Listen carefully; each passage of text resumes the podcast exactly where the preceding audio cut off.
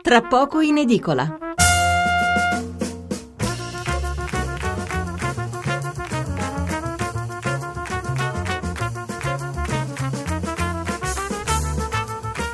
Buonasera da Stefano Mensurati e benvenuti all'ascolto di Tra poco in edicola, la rassegna stampa notturna di Radio 1. 800 05 05 78 il numero verde, 335 699 29 49 il numero per gli sms. Anche sabato 29 novembre molti giornali aprono con il vaccino antinfluenzale perché ora sono 11 gli anziani morti che si erano vaccinati o con la politica, in particolare con le fibrillazioni all'interno del Movimento 5 Stelle. Titoli e commenti dei quali vi daremo senz'altro conto, ma siccome questi argomenti li abbiamo già affrontati abbondantemente ieri, oggi il nostro primo approfondimento sarà legato alla visita del Papa in Turchia. Una visita questa che ha rischiato addirittura di saltare per un irrigidimento del governo turco sul programma. Un paese che aspirava ad entrare nell'Unione Europea, la Turchia, che ora invece pare più che mai distante. Subito dopo parleremo di economia perché ci sono diverse notizie da commentare, il livello record della disoccupazione che è arrivato al 13,2%, e la discesa del PIL che nell'ultimo trimestre sembra essersi arrestata, quindi una buona notizia, i continui esami da parte dell'Unione Europea sui nostri conti pubblici e infine il forte calo dei prezzi del petrolio, una fortuna questa per l'Italia che lo importa a piene mani e che adesso potrà risparmiare sulla bolletta energetica. Dopo l'una parleremo del MOSE, il sistema di dighe mobili costruito a protezione di Venezia. Ieri è stata fatta la seconda prova, le paratie sono state alzate tutte assieme e anche se i lavori, lo sappiamo, non sono finiti, è andato però tutto per il meglio. Insomma, scandali a parte, le grandi opere le sappiamo ancora progettare e costruire. Eh, spazio poi al doping perché, come avete sentito anche nel giornale radio, la pattinatrice Carolina Kostner rischia quattro anni di squalifica non per colpe sue, ma perché avrebbe coperto l'ex fidanzato Alex Schwarzer, il campione di marcia, che invece si dopava e come. E infine parleremo del gallo forcello. Che cos'è, direte voi? È un gallo selvatico nero e blu con la testolina rossa, una specie di fagiano che vive e prolifica sulle Alpi Liguri. E adesso un sindaco ha deciso di vietare ai turisti che d'inverno venivano, vengono numerosi a sciare e a passeggiare sui monti di uscire dalle piste perché? perché il rumore degli sci e delle ciaspole disturba il gallo che così non riesce più ad andare in amore. E naturalmente sul galletto di montagna è guerra aperta tra chi difende i suoi riti di accoppiamento e chi magari, anche se non lo dice, lo vedrebbe meglio allo spiedo. 800 05 05 78 il numero verde, 335 699 29 49 il numero per gli sms. Per incominciare titoli e commenti sul vaccino anti-influenzale. Titoli e, e, commenti che dobbiamo dire sono molto più preoccupati rispetto a quelli di ieri. Qualcuno esagera anche nell'allarmismo e questo non andrebbe fatto. Allora, il messaggero, altri morti psicosi vaccino, questa è l'apertura. Il resto del Carlino, eh, vaccini, altre morti sospette, i decessi segnalati salgono a 11, l'AIFA, eh, che è l'Agenzia Italiana del Farmaco, ma il collegamento è da dimostrare, mezzo milione di dosi sotto esame, nuovi lotti presto ritirati. Il giornale eh, apre con la politica, ma eh, al doping, eh, sì, scusate, al, ai vaccini dedica il taglio centrale, altri morti e panico per il vaccino, si moltiplicano casi sospetti e segnalazioni e ora indagano anche le procure eh, libero, di taglio basso, vaccini, 11 morti, zero certezze. Il tempo ci apre in maniera un po' catastrofista, iniezione letale, si, si vede una siringa con questo titolo e certo poi eh, ci domanderemo perché la gente eh, si spaventa. Terrore per il vaccino antinfluenzale, salgono a 11 le morti sospette, 2 a Roma e eh, l'argomento viene trattato naturalmente dai giornali locali, per esempio eh, la provincia eh, di, eh, di, Varese, Como, morte sospetta per il vaccino, un paziente di 82 anni che aveva preso il fluad, l'ASL ha bloccato tutto, ma gli esperti rassicurano. Il secolo XIX di Genova, caos vaccini, almeno 11 morti sospette verso il ritiro di altri lotti di farmaci, la Liguria toglie il blocco al Furuad. Eh, la Gazzetta di Parma, Parma muore dopo il vaccino, la vittima è un ultra novantenne, aveva fatto l'iniezione mercoledì, giovedì il decesso. La Gazzetta del Mezzogiorno, vaccini anti-influenza, 11 le morti sospette, anche anziana a Lecce e di Carpignano ed è deceduta lunedì. Vaccino killer psicosi a Varese, la prealpina, cittadini spaventati dopo le morti sospette, medici e farmacisti assediati rassicurano ma resta la paura.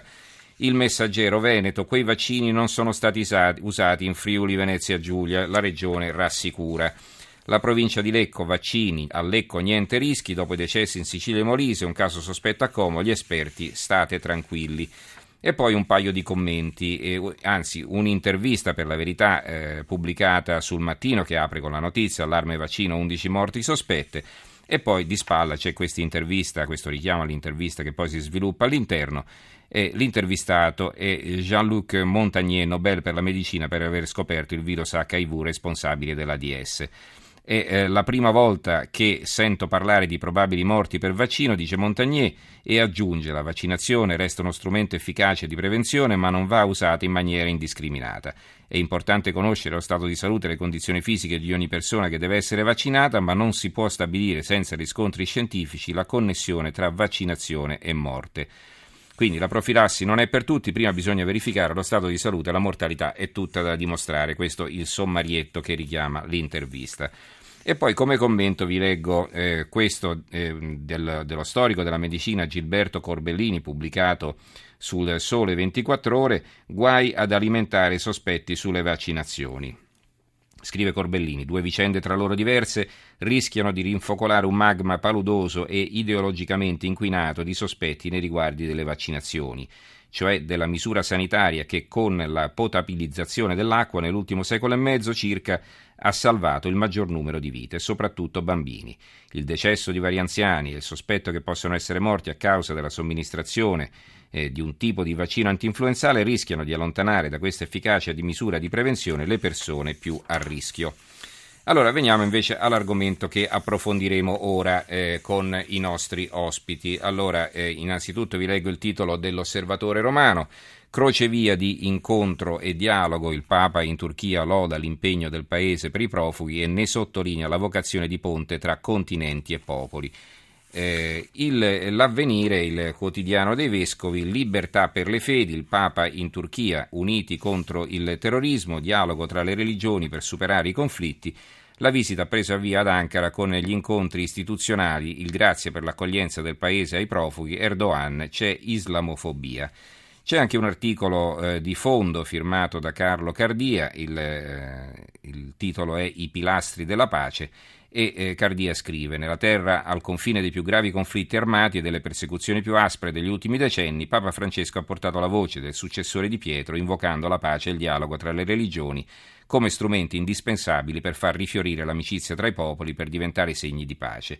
Il quadro storico e politico che Francesco ha tracciato della regione medio orientale è insieme aspro e realistico ma ricco di speranza.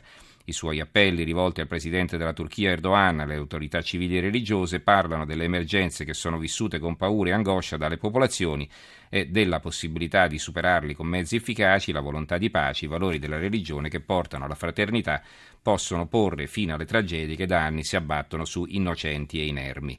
Per quanto tempo dovrà soffrire ancora il Medio Oriente a causa della mancanza di pace? ha chiesto il Papa.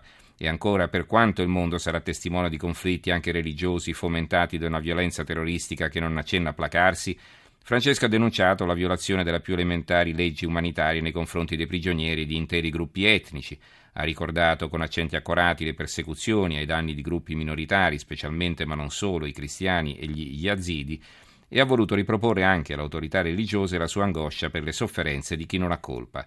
Penso a tanti bambini, alle sofferenze di tante mamme, agli anziani, agli sfollati e rifugiati, alle violenze di ogni tipo.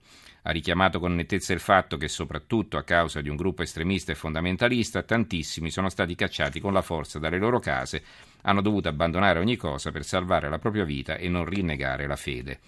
Il Papa non ha taciuto nulla, continua Cardia. Eh, non ha taciuto nulla dell'emergenza della guerra che tutto distrugge e nulla salva, colpendo una umanità dolente che chiede aiuto, attende soccorso e spesso è lasciata sola. E ha parlato dell'emergenza della libertà religiosa che nel Medio Oriente e in altre parti della terra vede la storia tornare indietro di secoli, conosce l'esplosione di volontà persecutorie che si pensava appartenere al passato e invece colpiscono i più deboli fino al ricatto della vita per ottenere la biura della fede ma Francesco ha voluto portare la voce della Chiesa per una speranza di pace tra i popoli e le religioni che oggi può sembrare debole. Non è così, ha detto il Papa, i musulmani, gli ebrei, i cristiani possono fare molto perché torni la pace, possono unirsi opporre al fanatismo e al fondamentalismo la solidarietà di tutti i credenti che abbia come pilastri il rispetto della vita umana della libertà religiosa che è libertà del culto e libertà di vivere secondo l'etica religiosa.